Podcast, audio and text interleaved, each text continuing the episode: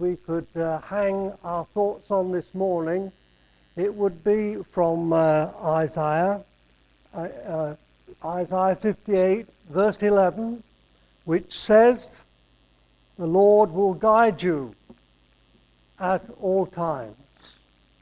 There are lots of other verses in the Bible that uh, I could have used.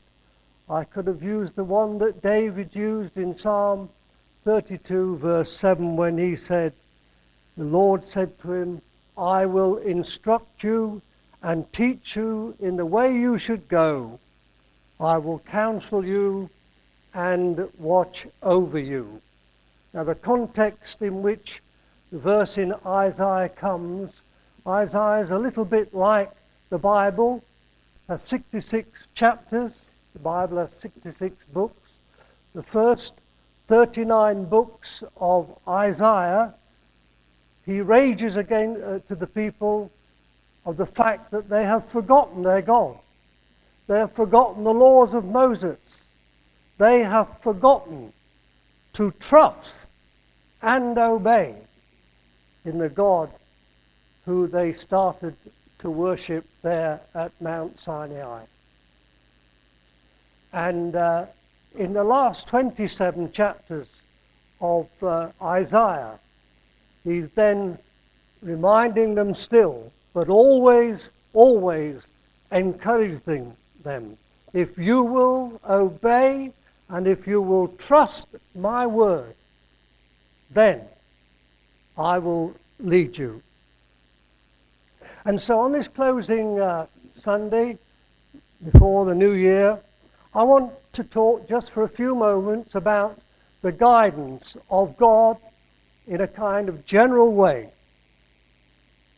See, often when you go to say when you go to church, like we have this morning, you say Amen to prayers, asking God to guide you, to inspire you, and what you think. And I dare, I dare say your private prayers also, when you're in a fix about something, you ask God to show you what you ought to do. Now, when you offer a prayer like that, what do you expect God to do if you expect Him to do anything? You have to be very careful when what you pray for and what you pray about. What kind of answer that you might get. There was an old clergyman who was a cricketer. And uh, he prayed to the Lord one day, asking the Lord that there might be cricket played in heaven. And the Lord answered his prayer.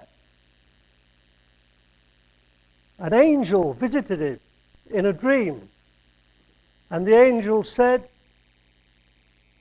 Yes, there is cricket in heaven.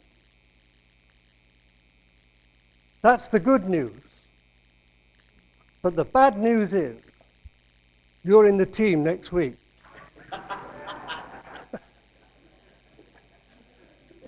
so be careful what you pray, pray about. How do you suppose? How do you suppose uh, that God will inspire what you think and guide you? Now that's the question I'm going to try to talk about. It's a question that concerns us all. So let, let's start first of all with an incident in history. In the second century uh, AD, there was a curious movement known as Montanism, and it appeared in the church. Now, the Montanists were almost crazy about uh, being guided by God. And they could hardly think of anything else, whatever. And they were not absolutely wrong in what they believe. They got hold of a truth, but they exaggerated it. they believed in divine guidance too much.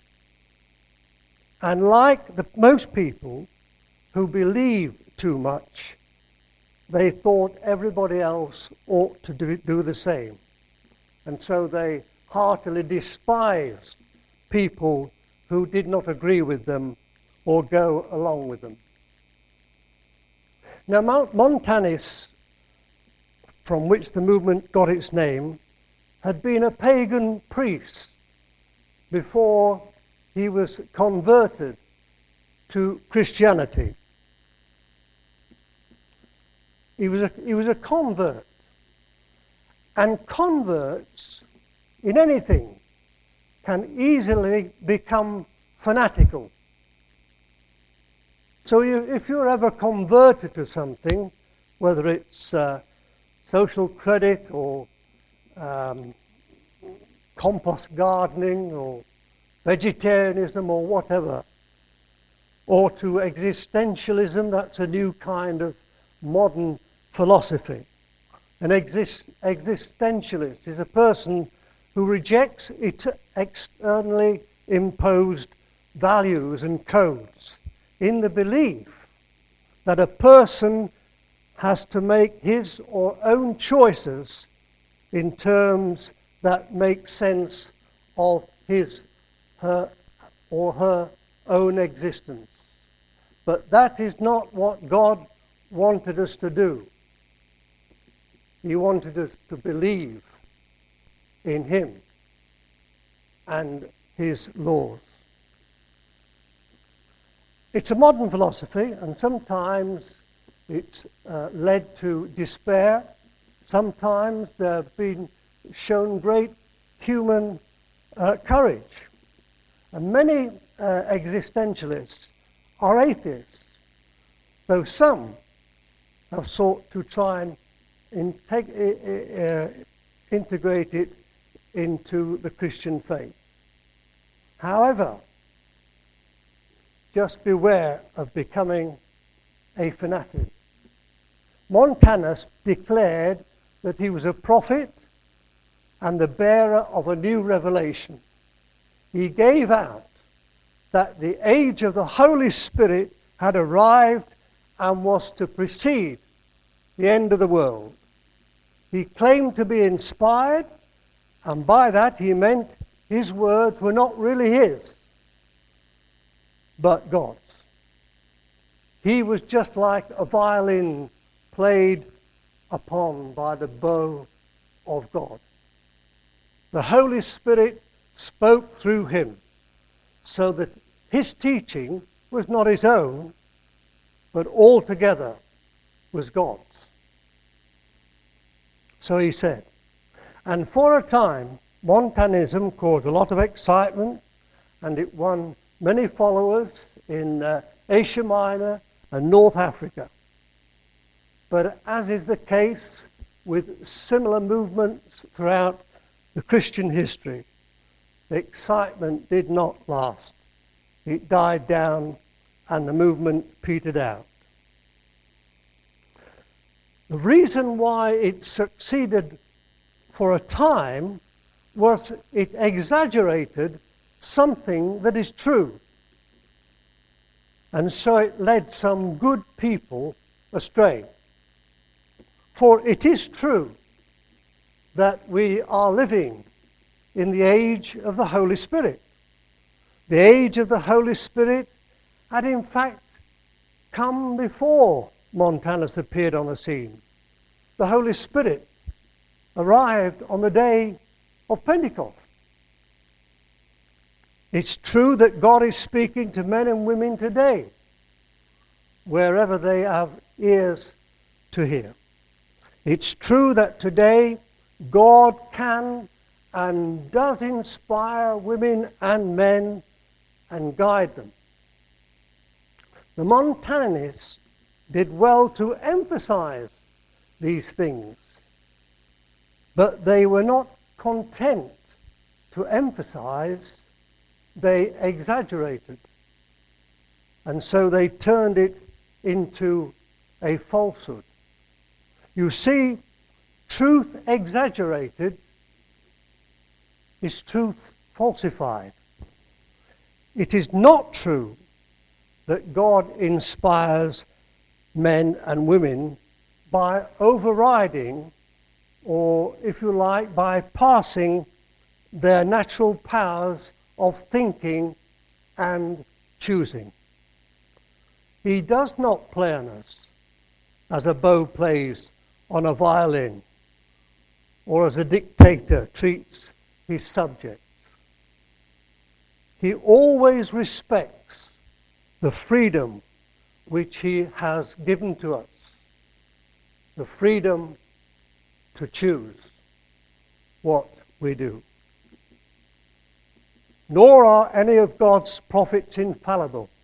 No man is entitled to claim blind obedience from us, whether he be called a pope or a comrade or what you will. If a man claims to be a prophet from God, we should be very critical of them and we should follow him only so far as we are convinced that what he says is true. For it says in uh, 1 Corinthians, who, for who among you knows the thoughts of man except the man's spirit within him? And in the same way, no one knows the thoughts of God except the Spirit of God. Jesus was the only earthly man who knew exactly the Spirit of God. Montanism is a specimen of many exaggerations that have cropped up in the history of the church. And they still creep up today. For instance, when people look upon the Bible as though it was miraculously dictated by God, as though it could not contain any mistakes, they're falling into the same kind of error that the Montanists did. They're exaggerating a truth and so turning it into a falsehood. A very shrewd and nonsensical lady saw much of this in the early part of the last century. A Quaker lady who wrote some articles known as group movements uh, of the past uh, and experiments in guidance.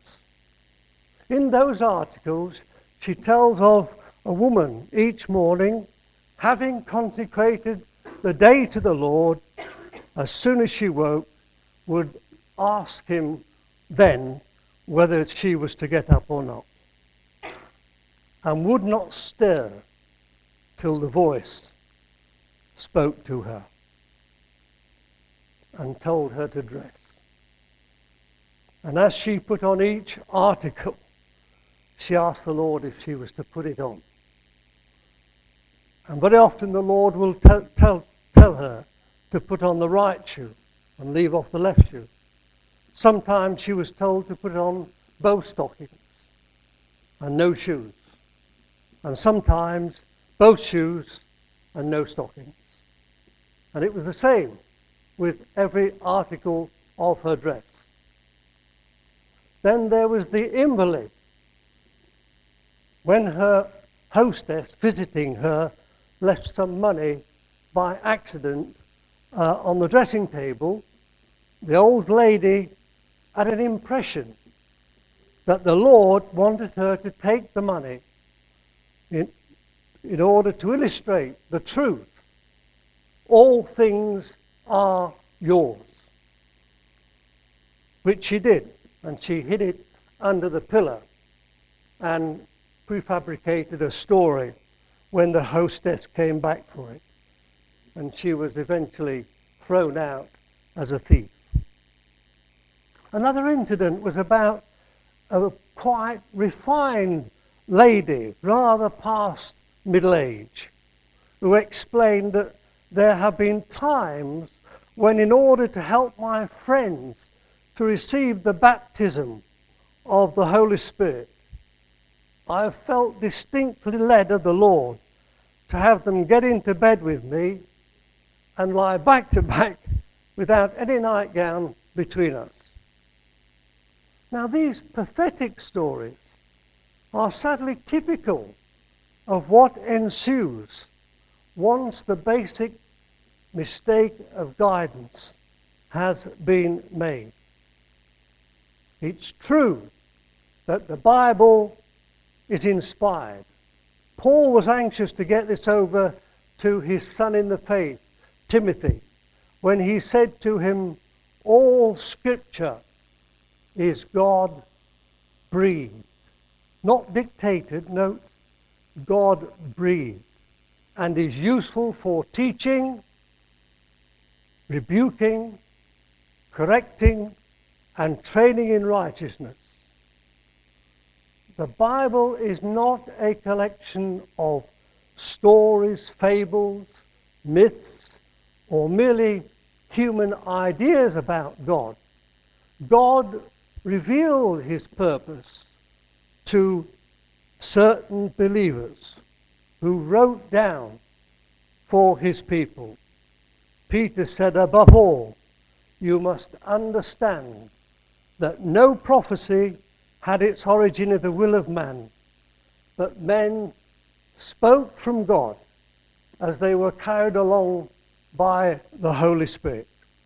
Now, this process is known as inspiration. The writers wrote from their own personal, historical, and cultural context. Although they used their own minds, talents, language, and style, they wrote what God wanted them to write. Scripture is completely trustworthy because God was in control of the writing.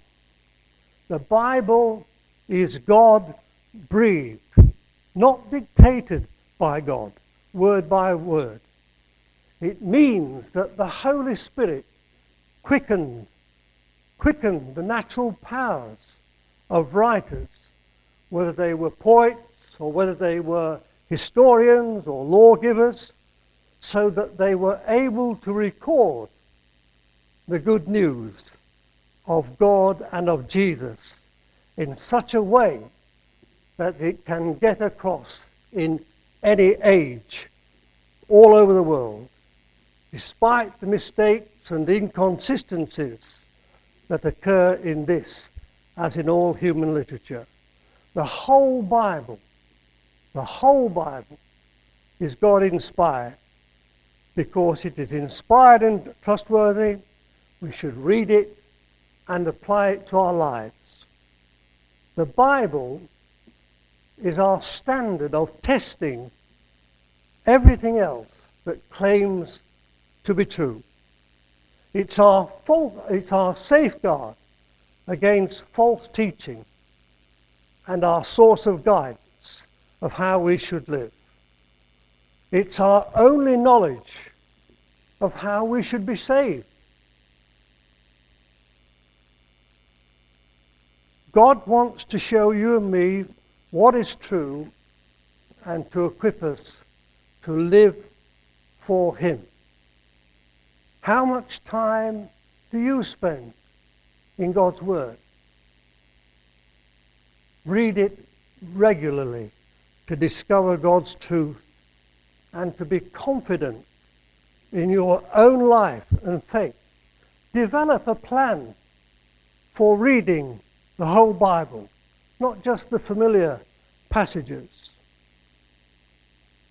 There's a very fine uh, translation of the NIV come out in chronological order. It's, I think, 22 pounds sterling, but it is the best investment that you could make for 1930, uh, 9, 2013 uh, to get this, this book written in chronological order, arranged or regarded it as being arranged in order of their occurrence.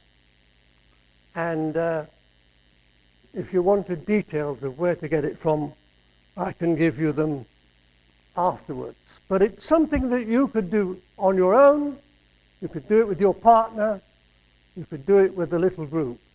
365 days of the year, a portion of Scripture that takes you through the plan of God for you and this world in which we live. What an investment. When we ask God to inspire us and guide us,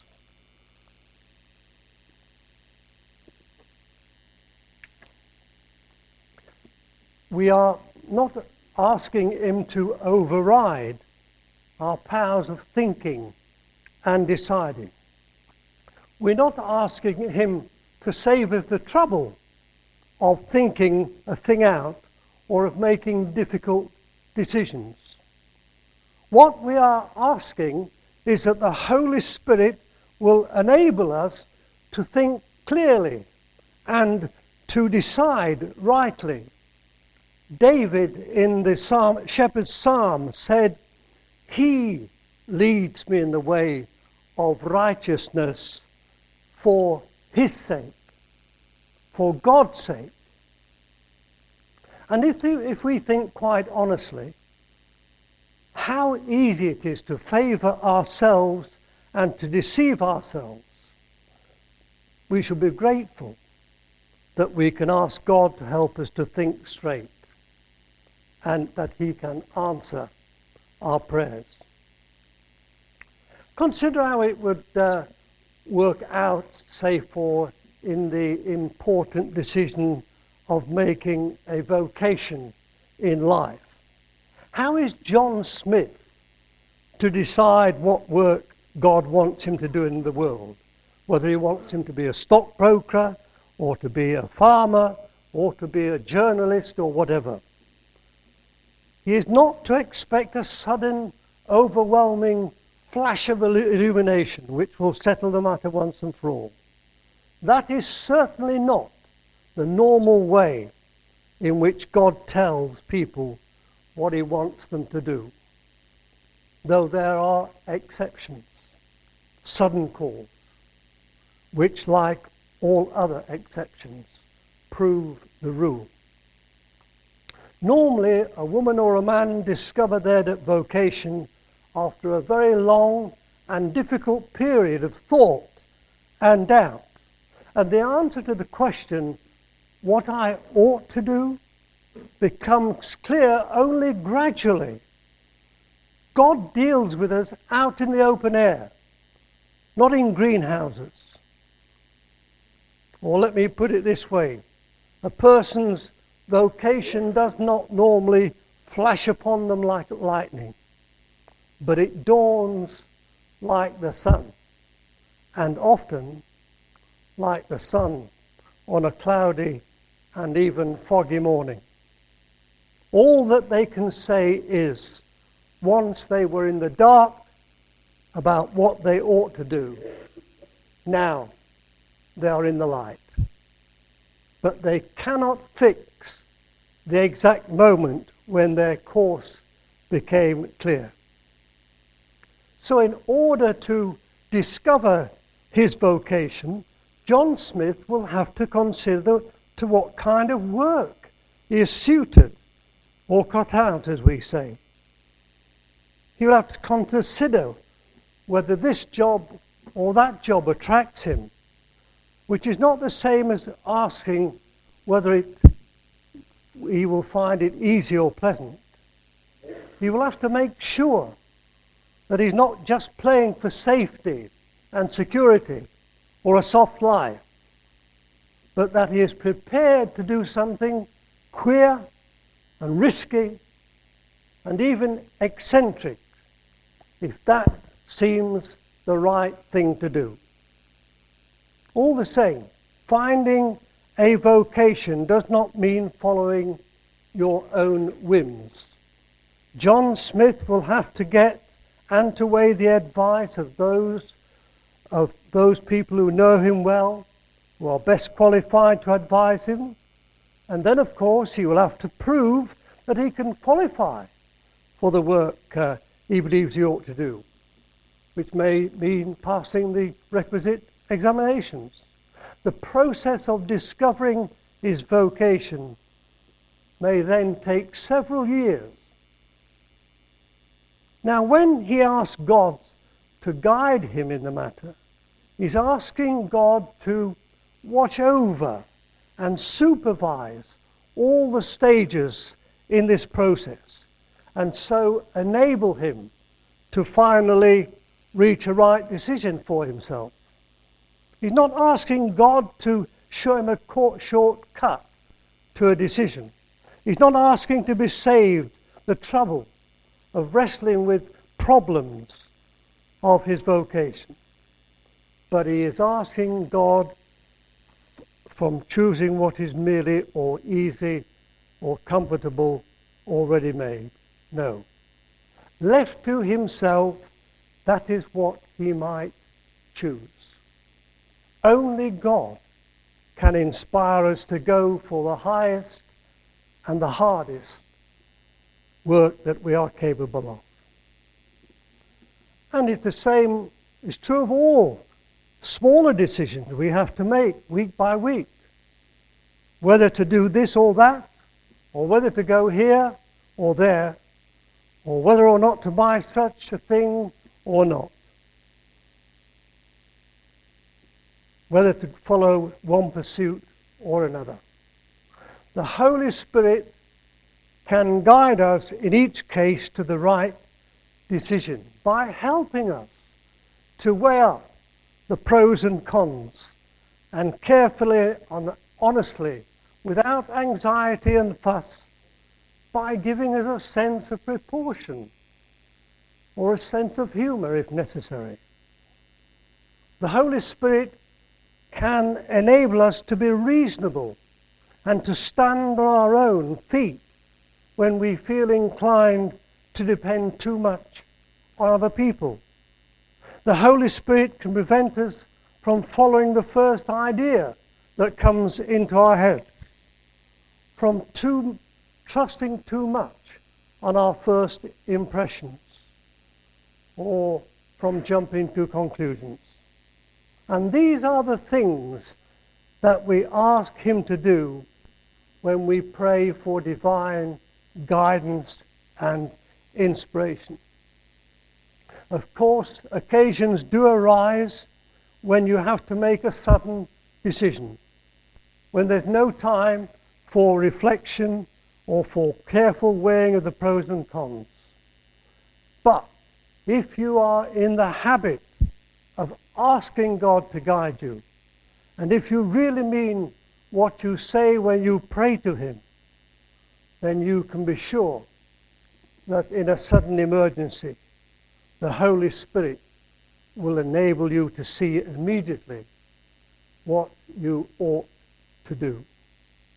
So it is possible for every one of us to prove in our own experience the truth of these promises. The Lord will be your guide at all times, and he will not fail you nor forsake you if you will but trust and obey. He says, I will instruct you and teach you in the way you should go. I will counsel you and watch over you. So may 2013 be a year when we feel guided by God because we have read and understand His Word. God bless you.